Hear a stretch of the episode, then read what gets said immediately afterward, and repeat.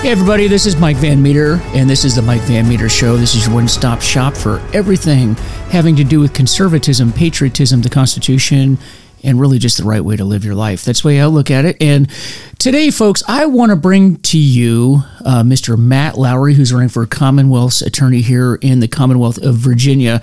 And this is going to be part of my series of Meet the Candidates and uh, also discussing the issues. And upcoming, you guys are going to hear just a little short podcast on all the issues that I plan on covering in the Virginia State Senate as we move forward in the election. And by the way, those of you that don't know, uh, after April 6th, no one declared against me on the Republican side of the House. So I am your candidate in the Virginia 33rd District, Virginia State Senate.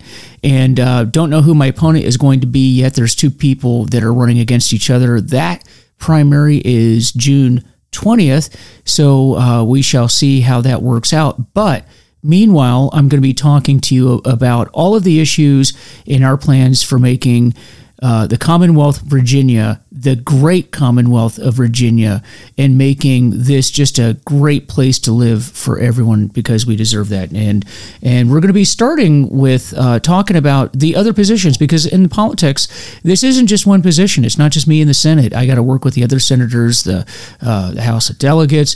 But something that's very very important and more and more people are talking about is this interrelationship between law enforcement and the Commonwealth's attorney. Because, you know, having been a street police officer and an FBI agent myself, the fact is I can go out and, and make cases and build cases. And, um, you know, but if I don't have the prosecutor behind me, um, it, that's that's part of the judicial system, and and if there's a breakdown in that part of the judicial system, then we're going to have some serious problems. And um, I'm going to introduce you here to Matt Lowery, and he's going to tell you about his plans for making the Commonwealth a safer and better place. So with that, Matt, thanks for coming on the show. Hey, thanks for having me. Yeah, well, tell us a bit about yourself and you know how you got to the point where you decided that you needed to run for the Commonwealth's Attorney's Office. So uh, it was sort of uh, thrust upon me because it was never my idea to uh, ever have to run for office. But uh, I'm running for Commonwealth's Attorney in Prince William County, uh, the city of Manassas, and the city of Manassas Park. And uh, the job of Commonwealth's Attorney in many other places is called the District Attorney or the State's Attorney. It's the local prosecutor. And the job involves prosecution of local criminal offenses, usually from the local police departments and the state police and uh, occasionally dealing with federal agencies just because we have them around here. Um, by way of my background, I uh, grew up in uh, first in Springfield, and then I moved with my family here to uh, Prince William in 1984. Uh, I'm a graduate of uh, Woodbridge High School. when I got out of high school, my ambition was initially to be a firefighter, and so I was working as a firefighter in the OWL Fire Department here in Woodbridge uh, after high school and until about uh, 1991. Uh, during that time, I, I, you know, and I, and I know that you were a police officer in the same time. Uh, you know, this is a period that we loosely refer to now as the crack wars. And uh, during that time, I, you know, I was exposed to a lot of crime. I saw a lot of drug crime. I saw a lot of violence. I saw a lot of domestic violence, drunk driving, and uh, you know, the stray murder and you know when you're a kid and you get exposed to this um, I, I found myself very frustrated uh, because you know, while you're i mean the job of a firefighter or an emt i mean you're helping people. But i, I felt inspired to do something bigger and then one day it just dawned on me that if i was going to do that i could do it as a prosecutor. And that led me on a, a long trail uh, from being a firefighter to becoming an attorney uh, because uh, you know I had to first go to college, then go to law school, then get a job as a prosecutor, and it took uh, a, a, very long time. But my only real uh, professional ambition after I was about 20 was to become a prosecutor in Prince William County, and uh, I did manage to pull that off. Uh, I wound up working as a an assistant commonwealth attorney and then deputy commonwealth attorney in Spotsylvania County, where I was in charge of the well, I spent a long time in the vice narcotics unit. I did uh, robbery homicide, but I ultimately wound up being the uh, supervisor of the juvenile court component of uh, our office. Uh, in uh, 2006, 16, I came to Prince William, finally sort of fulfilling that ambition to be a prosecutor for home, uh, working under Paul Ebert. And when I came here, I was almost immediately on robbery, homicide, and on the vice narcotics team. Uh, stayed in that unit until uh, the end of 2019 when uh, Mr. Ebert retired. after that, I went to Fairfax County where I worked as deputy commonwealth attorney and again in charge of the juvenile court component there. So I have a, a prosecution career that spans about 20 years, a little shy of 20 years. And, um, you know, we're going to talk about it some more, but uh, it's time for me to not be a prosecutor in Prince William, but to be the prosecutor in Prince William. Well, obviously, there was something that spurred you on to wanting to run for this office. I mean, we all have our reasons why. What was it that you were looking at that you said, you know what, enough of this? I think I can step in. Well, a a something needed to be done, and b I'm the guy to get that thing done. Uh, tell us a bit about that. Well, the first thing was that um, in the 2019 cycle, uh, for the listeners who don't know, Paul Ebert was the prosecutor in Prince William for more than 50 years. Uh, I think he's the historically the longest holding office holder for the same office continuously in the history of Virginia, and I think he's number two in the history of the United States uh, a really remarkable career of public service. And across that time, uh, the nature of prosecution changed, the nature of the law changed, the nature of the way we do business changes, and he changed right along with it. And he ran what was widely regarded as the gold standard for Commonwealth attorneys' offices across the entire Commonwealth. Um, it it was an honor to get to work for him. If you if you were an attorney and wanted to be a prosecutor, it was a job that was highly sought after. It was very competitive, and people who came into the office once they got there never left. Um, the office was uh, used as an example of how Commonwealth attorneys' offices are supposed to run. Uh, the office was uh, used as a resource for other uh, offices. Uh, very often, when uh, there were conflicts in important cases, and I, I think about things like murder cases in remote counties, or you know, cases where local prosecutors couldn't do the case because the someone in the sheriff's office or the police department too close to the Commonwealth attorney's office had been involved in some serious crime, when they when other prosecutors got into trouble, they called Paul Ebert, and he would send his trusted people to go out and do this work in the field. And so, you know, this was the uh, this was the office I aspired to when I wanted to be an assistant, and this is the office I worked in while I was in Prince William County. And I'm I'm very lucky because I got to uh, work with a, a, number of people who were uh, initially uh, sort of my uh, my heroes. Then they became my mentors, and now they're my friends. And I, I think about people like um, Rick Conway, who, uh, along with his trial partner, now Judge James Willett, uh, those two guys were the lead prosecutors on the Beltway sniper case, and I got to you know the, as as baby prosecutors, we all knew who those guys were. But you know, we thought they were almost literally gods of prosecution, and you know, one day I came to work and I find that I'm sitting there eating breakfast with Jim Willett, and I, you know, would sit there and just like pick his brain all day, every day. It was amazing. Um, when um, 2019 rolled around, Mr. Ebert was going to run again, uh, going for I think his 14th uh, election, and uh, he wasn't uh, able to run. And when that was going on, the current office holder was in the middle of primarying him, and she had previously worked in the office. And you know, the for those of us who were in the office, we knew her. We know what she did. We know how she came to leave the office, and um, we were confused uh, by her her stepping up to run against you know the boss. And um, you know, ultimately he had to withdraw from running. Uh, it was too late for anybody else to to jump up and run other than independent, and that a bunch of us evaluated that, and it wasn't going to work. And uh, the current office holder ran on a platform that um, is very different than what Mr. Ebert did. Mr. Ebert was about uh, trying to achieve objective fairness, and was uh, and and ran a plan where every case was uh, assessed on its own merits. And the only guiding principle in every single case was just do the right thing. And by doing that and by trusting your prosecutors to uh, make evaluations of cases and to exercise discretion in how they're uh, resolved, uh, we ran a very fair office that uh, that enforced the law in a way that was uh, effective and uh, which um, didn't uh, you know leave anyone hanging, which didn't ignore victims, which didn't uh, leave crimes unpunished, which didn't uh, fail to hold criminals accountable. And so uh, when uh, the current office holder, Miss Ashworth, sort of swept into office, uh, the first thing she did was to uh, see to the retirement or uh, non-retention of the top so approximately one third of the office. Um, so a bunch of us were just sort of suddenly out of a job. Um, and I mean, it's completely the, um, you know, it's completely the right of the elected Commonwealth attorney to have whoever she wants uh, to to work for her. Um, and you know, I don't have any hard feelings about that at all. It, it's completely her discretion. But the, you know, it changed the nature of the office immediately overnight.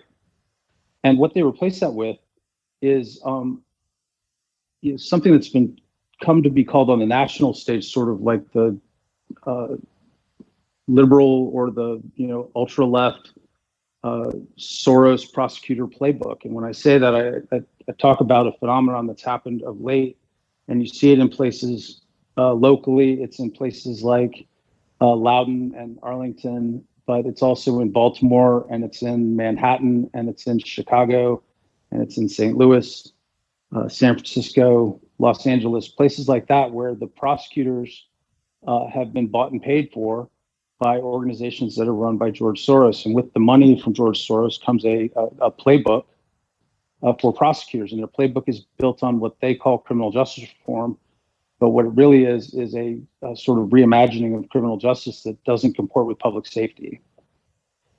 Um, we sort of knew what that was going to look like before they came into office, and and I say we, the prosecutors who were there, sort of knew what that was going to look like before they came into office, and uh, you pointed out early that there would be trouble with this uh, because the their plan uh, is based on premises that are um, not community focused. They they uh, are worried about uh, emptying prisons, not uh, incarcerating violent criminals pre-trial. Um, they're at the forefront of uh, pushing bail reform to the point that the concept of bail is eliminated. they would much rather uh, defer or decline on charges and actually prosecute them through holding people accountable. And it's a different style of, of uh, law enforcement. It's not to say that it's invalid, it's just different. And um, in looking at this in operation, the, the result very quickly uh, became, and, and you know, again, you were a cop, right? You know, I mean, the criminal element talks. Word got around very quickly in Prince William County that um, small crimes weren't being handled, that criminals weren't being held accountable. And what we've gotten in response to that is uh, lots and lots of criminal actors are doing lots and lots of extra crime because there is no cost to doing their crime here. Um, we recently had a crime report uh, come out from the Prince William County Police Department that covered uh, their covered the uh, 2022 uh, from January to December, and across uh, crime, violent crime in Prince William is up 70%. Actually, it's 71. And all other crime, all, all other crime across the board is up uh, something approaching 26%. And so, uh, spread out across about a 10 year graph, there's a steady decline in the crime rate for a decade until you get to January 1st, 2020, when the current Commonwealth Attorney took office. And then there's a sharp spike going up and the crime rate's been on a rocket ride ever since uh, she took office. So, you know, I live in uh, South Woodbridge uh, in eastern Prince William County. Um, there have been many, many. Uh, there's always been sort of a, a couple of neighborhoods that um, that have had trouble, but what's happened since the changeover in the Commonwealth Attorney's office is uh, Woodbridge and Dumfries and Dale City and uh, portions of Manassas and even out into Bristow, which is basically where everyone in the county lives, uh, have become the Wild West. Uh, there are daylight shootings. There have been rifle shootings in the parking lot of Potomac Mills Mall. There have been people stabbed in the neck in broad daylight on Route 1. uh, there uh, have been there are a bunch of petty crimes that just aren't prioritized by the Commonwealth Attorney's Office, and as they continue to deprioritize small crime or not punish small crime when they have it, uh, there is this upswell of criminal activity that doesn't seem to be stopping. In fact, it seems to be getting worse. Uh, so, you know, you get to uh, looking at something like this, and it's one of those situations where you're like, well, somebody really ought to do something about that. And uh, we started looking around, and uh, you know, it turned out that somebody was me. Uh, I I have a uh, I have a skill set uh, that works for being the Commonwealth attorney, and that I've been a manager of, uh, of both a small and a very large office. Uh, my command chain when I was deputy Commonwealth attorney in uh, Fairfax was bigger than almost all of the offices in the state, uh, and I had uh, full management authority over my group in Fairfax. Um, so I know how to run an office. I know how to deal with the problems, and I know how to you know handle every type of criminal case that would come through in Virginia. Um, I also know how to do it the right way uh, because my uh, uh, my boss in Spotsylvania trained me very well to be a uh, both a, a, prosecution manager and a prosecution shot caller. Uh, and so, uh, and his name was William Neely. Mr. Neely was Commonwealth attorney in Spotsylvania for almost for almost 30 years as the elected and uh, took me under his wing and showed me all these things. And then I had the benefit of working with Mr. Ebert directly and uh, learning directly from him. So I, am more than ready, more than capable, and more than qualified to be the Commonwealth attorney. And when we got around talking to people who were potential candidates, every time the question came up, well, who are we going to run? It always turned to me. And I, I, I, I am fond of saying, I mean, I wish there were a more able candidate, but there's not. And so for the benefit of my community and to fix the things that are going wrong, I feel like I have a, a sort of a duty-based calling to do this. And I know that sounds corny, but uh, it's not corny to me. If, if it's not me, there's nobody else. Yeah. And um, you know, I, my uh, older brother said, "You were forged for this," and uh, I, I, think that's probably right. That's that, that, that's a good answer. It turns out I was forged for this. Well, you know, Matt, and, and it's not corny at all. I, I think that it's it's true. I think it's true of me as well. You know, we are people, um, and you are a person that is all about public service, and as am as am I. And like you, it's okay. Well, if not me, then who? And we look around the landscape, and there really is no one else to do this and things are trending bad. That's not even a political statement. You you just look at the stats that that you laid out. And in, by the way, in some areas in our community, you know, you get up here where I am, and then over in Washington D.C., which is not far away from where you are. Some of those stats that you just mentioned are up in the hundred percent increase, not not even seventy one percent or twenty six percent, which is what you'd mentioned. It's even higher. Um, the whole community is is trending in the wrong direction. Out, out of curiosity, uh, what does she say about this? Um, I mean, the stats are out there. Everybody can see it. Is this, uh, do we need to course correct? I mean, is she saying that we need to course correct uh, where things are getting, like when she speaks out in the public, what does she tell the public about what's uh, going on? I know for a fact she will look you in the eye and say, stop saying crime's going up. It's not. And she's basing I, this on what information? Uh, I think it's her feels. I mean, I don't know. It's, it's her feelings? yeah, as the, as the kids would say, I think it's her feels. Um, yeah, I, I, think I think that's just. I think she. I, I don't know. I, I think she thinks that what she's doing is working. I think that she thinks that what she's doing has got everything on the right track. And I think that she thinks that any report that the crime rate is going up is just something trying to take her down. I don't think most people in the community even need to look at a crime report. I think they can just look around. And well, you know, we don't live in make believe land. This is this is happening. It's happening. it just is. And, uh, and and where I live on the Route One corridor in uh, in Woodbridge, uh, you can absolutely feel uh, the crime is higher. Uh, people don't feel like they can walk the streets anymore. People don't feel like they can go outside, and these are these are neighborhoods where uh, Miss Ashworth will never go. She takes the votes there for granted, and the people who live there are living in a way that is I, I don't find acceptable uh, because uh, the good people of the community aren't running the streets. It's the bad people in the community that are running the streets, and those bad people are not being held accountable and or removed. Yeah. And, you know, this election, Matt, really comes down to diametric opposites, if you think about it. In, in, in, almost every office, whether we're talking school board, Commonwealth's attorney, the Senate, the House of Delegates, uh, the, the supervisors of the various counties, it's a diametric opposite. You, you, you are either happy with the way things are going and you want more of that. And, and I say more of it because it's, it's trending in the wrong direction, or we are going to change this. And it really comes down to when this election comes up, make a decision. Do you want this or do you want that?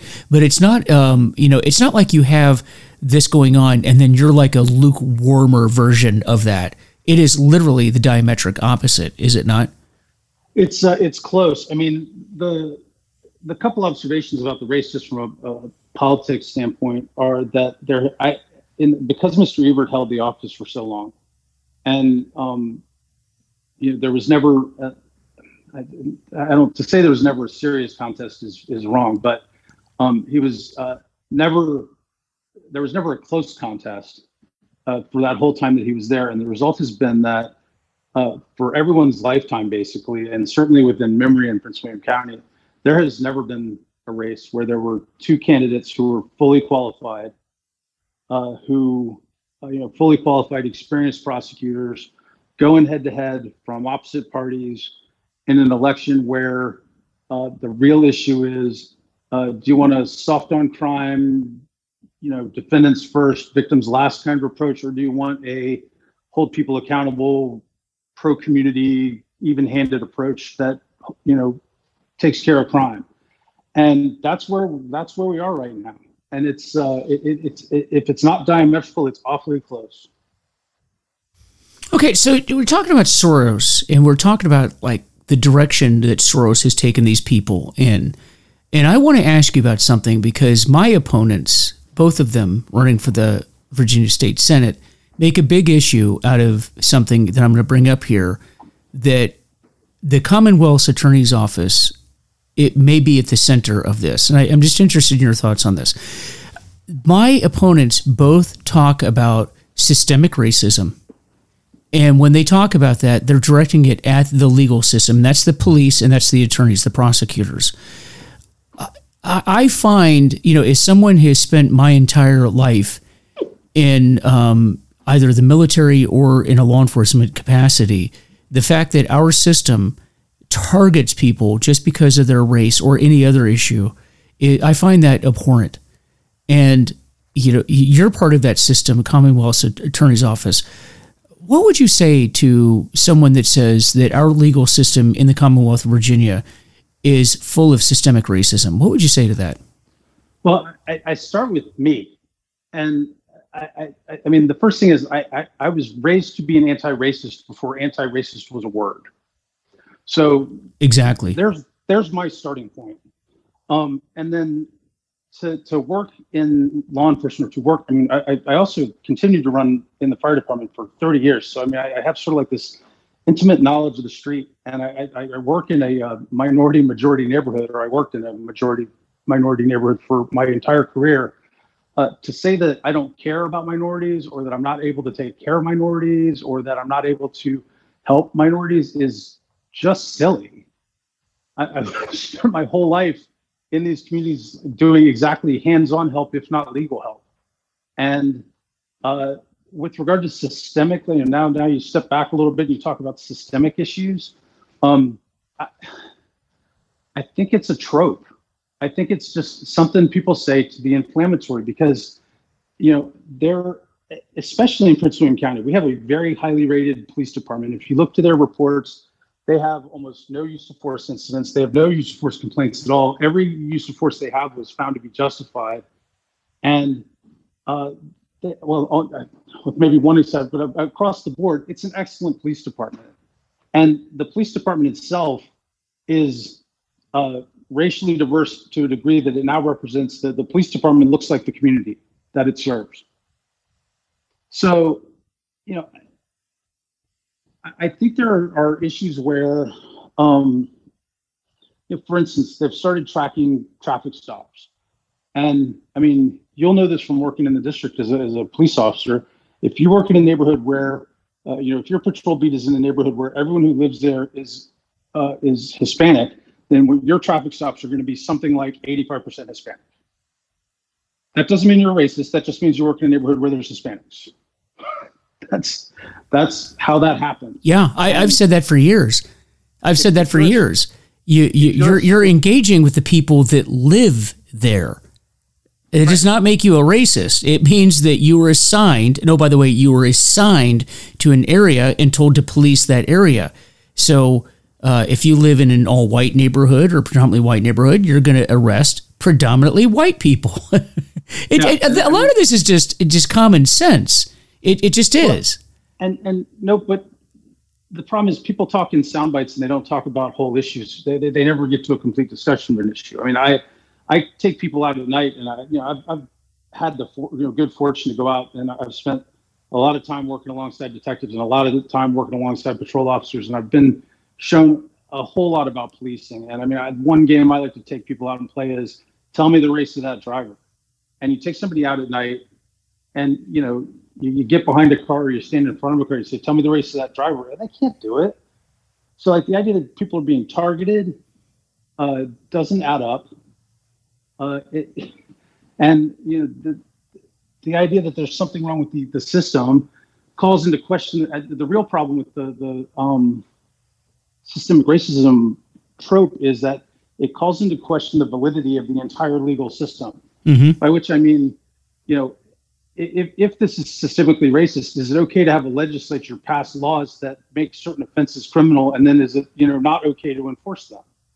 And this is part of the, the sort of the, this is sort of part of the plan that when I say things are anti-community, when, when certain prosecution steps are anti-community, this is what I'm talking about. If if, if your prosecution plan includes um, you know something that invalidates the existence of government, that's not being a good prosecutor. Mm-hmm. Mm-hmm.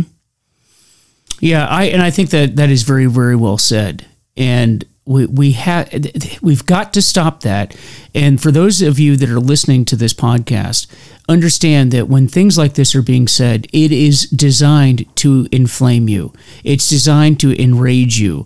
And there is no justification to the statements that are being made, particularly here in the Commonwealth. Um, when they talk about, you know, uh, p- police brutality and they talk about uh, police misusing powers. I Matt, can you think of an example in the Commonwealth of Virginia where that's happened?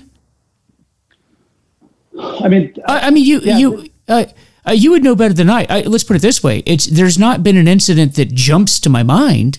I mean, uh, to the point because if it was a problem, if it was, if it was a systemic problem, I would think that I would be able to go down a list of you know, remember this, remember this, remember that, but I can't think of any.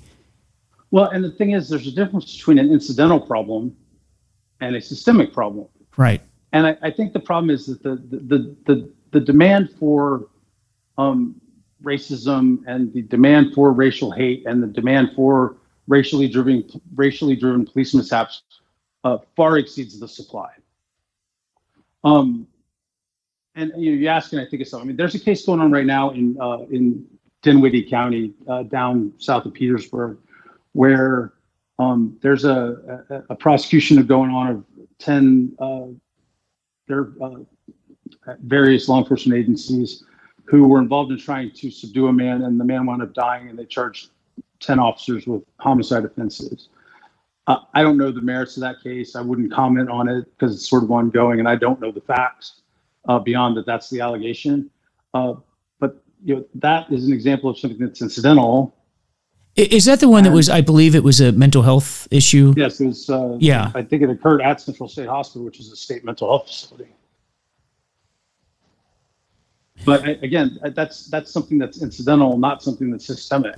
Right, and and then even with that case, and again, without getting into the details of the case, one would have to argue that that was done because of the man's color, as opposed to say, uh, one, right. one thing I don't know. One thing I don't know the answer to is what anybody looked like. Right.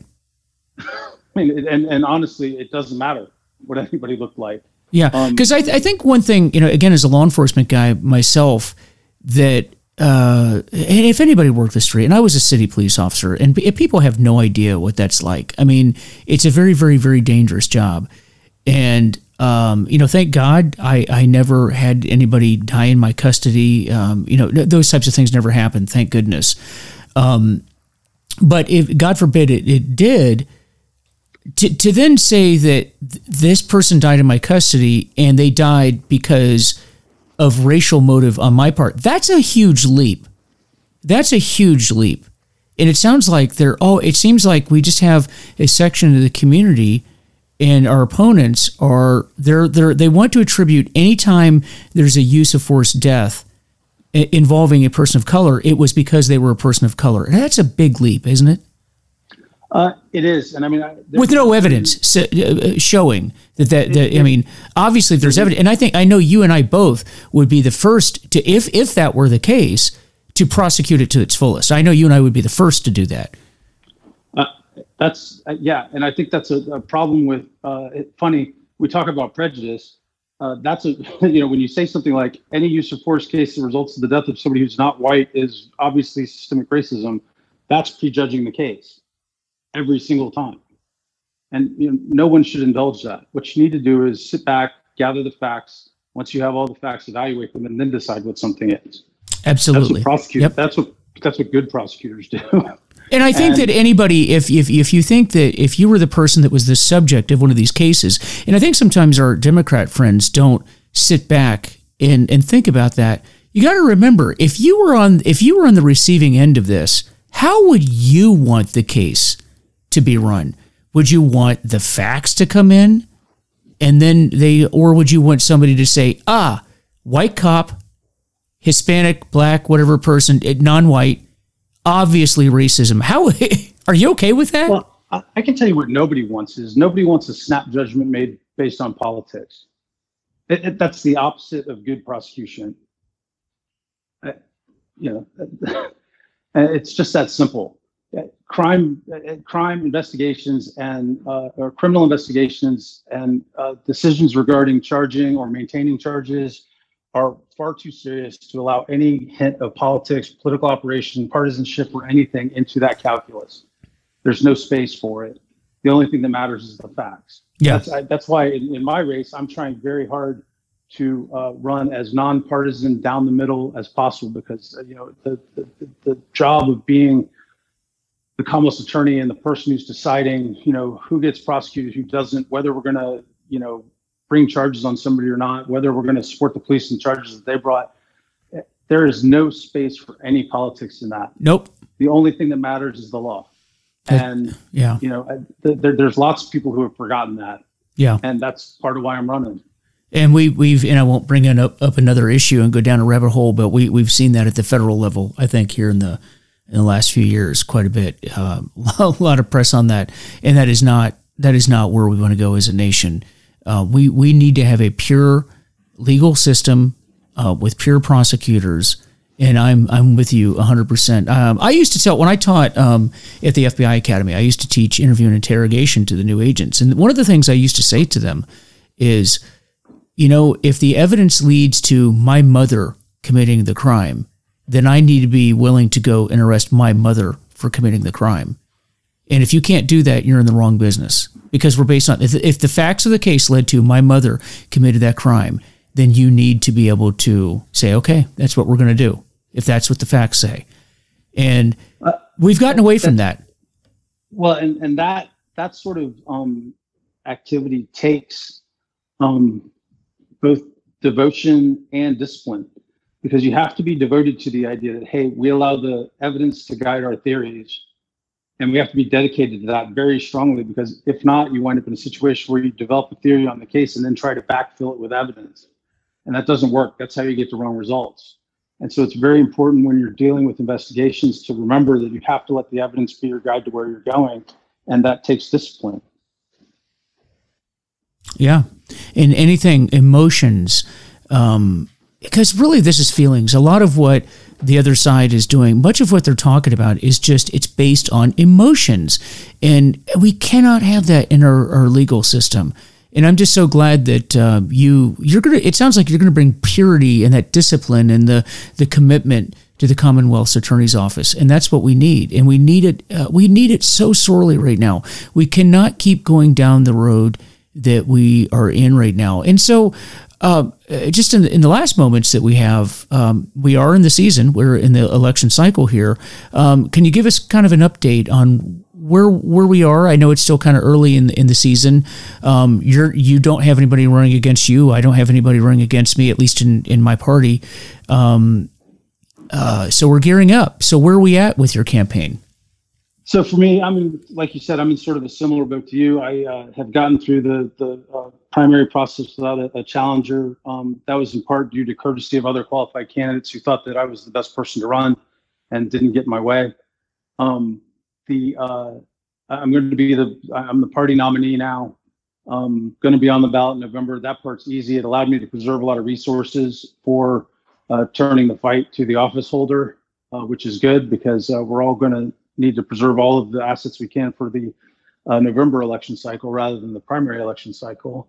Um, I'm doing right now. I'm going to uh, somewhere between three and uh, I'm going to, to, between three and four uh, events uh, every single week, uh, and sometimes it's more. I've had a Saturday where I went to three events in one day already, and it's not that that's a very busy schedule overall, but it's very busy for we're in the middle of April, and so uh, I intend to uh, keep this up all the way through the election in November. And, uh, you know, along the way, uh, meeting lots of interesting people. I'm focusing my efforts on uh, getting to uh, people who are in the middle. I found that in talking, you know, I, I go to, um, you know, neighborhoods where my opponent won't go, and I talk to people there. And I find that many of them have opinions that are sort of contrary to the national narrative uh, you know, if you, if you pick what you would say is a quote unquote bad neighborhood, and I would say they're not bad neighborhoods, they're places where we allow bad people to stay. Um, you know, if you talk to people who live there, they want uh, more government engagement, they want more community engagement, they want more police engagement, they want police on foot patrols, they want substations in their neighborhoods, and they want to keep, they understand that the bridge between the community and the police is, is in the process of being rebuilt, and they want to keep going with that. And that's uh, directly contrary uh, to what's on the news every night. And uh, it's, uh, you know, it's it's it's heartening for me as, as a candidate to go out and and and, and you know, I'll, I'll talk to somebody for several minutes and they'll go, "What part are you running for?" And I'm like, "I'm running as a Republican, but I'm trying not to mention it to anybody because I want to. I'm, I'm, here to do a nonpartisan job in the most nonpartisan way possible, and I, I need help to win the election from people who are not my party. And I'm out here talking to people trying to get that. And it, it, my message is being very, very positively received. So, I mean, asked what I'm doing. I'm trying to build awareness of, you know, my uh, election race, and I'm trying to build awareness of what the office is and make the connection between improving prosecution policy and improving public safety on the streets. And that that's going really, really well. Yeah, and I, I wholeheartedly agree with you. And speaking of the events, you're going to be at one of my events next week, next Friday night yes, on the 28th. yes, sir. That's going to be fun. Yeah, I, I look forward to it. I always enjoy hearing you speak, and I'm very excited for your your campaign. And um, sounds like we're brothers in arms in that regard because you know I, I, I gotta say we have a number of candidates that are running that I'm talking about the House of Delegates, the Senate, the Commonwealth's Attorney, um, supervisors, school board. We have a lot of people that have a lot of great ideas, and we've got to get out. We've got to mobilize uh, you know people to vote for us and. Um, this is not about being a Republican or a Democrat. It's about helping the, the people of Virginia. And I know, and I've met you, and I know you're a man of integrity, and I uh, really wish you all the best of luck in this race. And so let people know how they can get hold of you if they want to reach out, support your campaign. How would they do that? So the very best way to get to me is uh, on either uh, my Facebook is uh, facebook.com and then it's Matt Lowery, which is M A T T L O W E R Y, the number four C A, like Commonwealth's attorney. Uh, and that's I, I have a, a, large and growing body of uh, policy positions and commentary on there about how to properly run a Commonwealth's attorney's office and how to properly uh, evaluate cases for prosecution. And uh, I mean, if you really, really want to learn, you know, where my head's at, what I think about crime, and, and how to run sort of a, a, a competent, even-handed, and pro-community prosecution shop. uh, that's the best place to go. I also have a Twitter account that's at Matt Lowery for CA, and I run an Instagram that's also at Matt Lowery for CA. Um, but uh, those are the places where it's easiest to find uh, you know my stuff. I've got a website that's linked there. Uh, the website has the donate button. I would uh, I'd be remiss to not mention that uh, in order to take out the uh, current office holder, it's going to take a whole lot of money. So I'm eager to earn the financial support of anybody who wants to Uh, see to sort of restoring regular justice back to Prince William County. And uh, you know, I'd ask that anybody who's uh, into that visit the website, which is again mattlowery4ca.com, and go to the donate page and hit the donate button.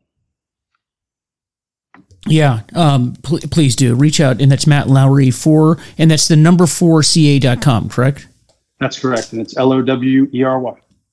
Okay, and uh, Matt, thanks for coming on the show. I really appreciate it, and I look forward to being part of this race with you as we move forward.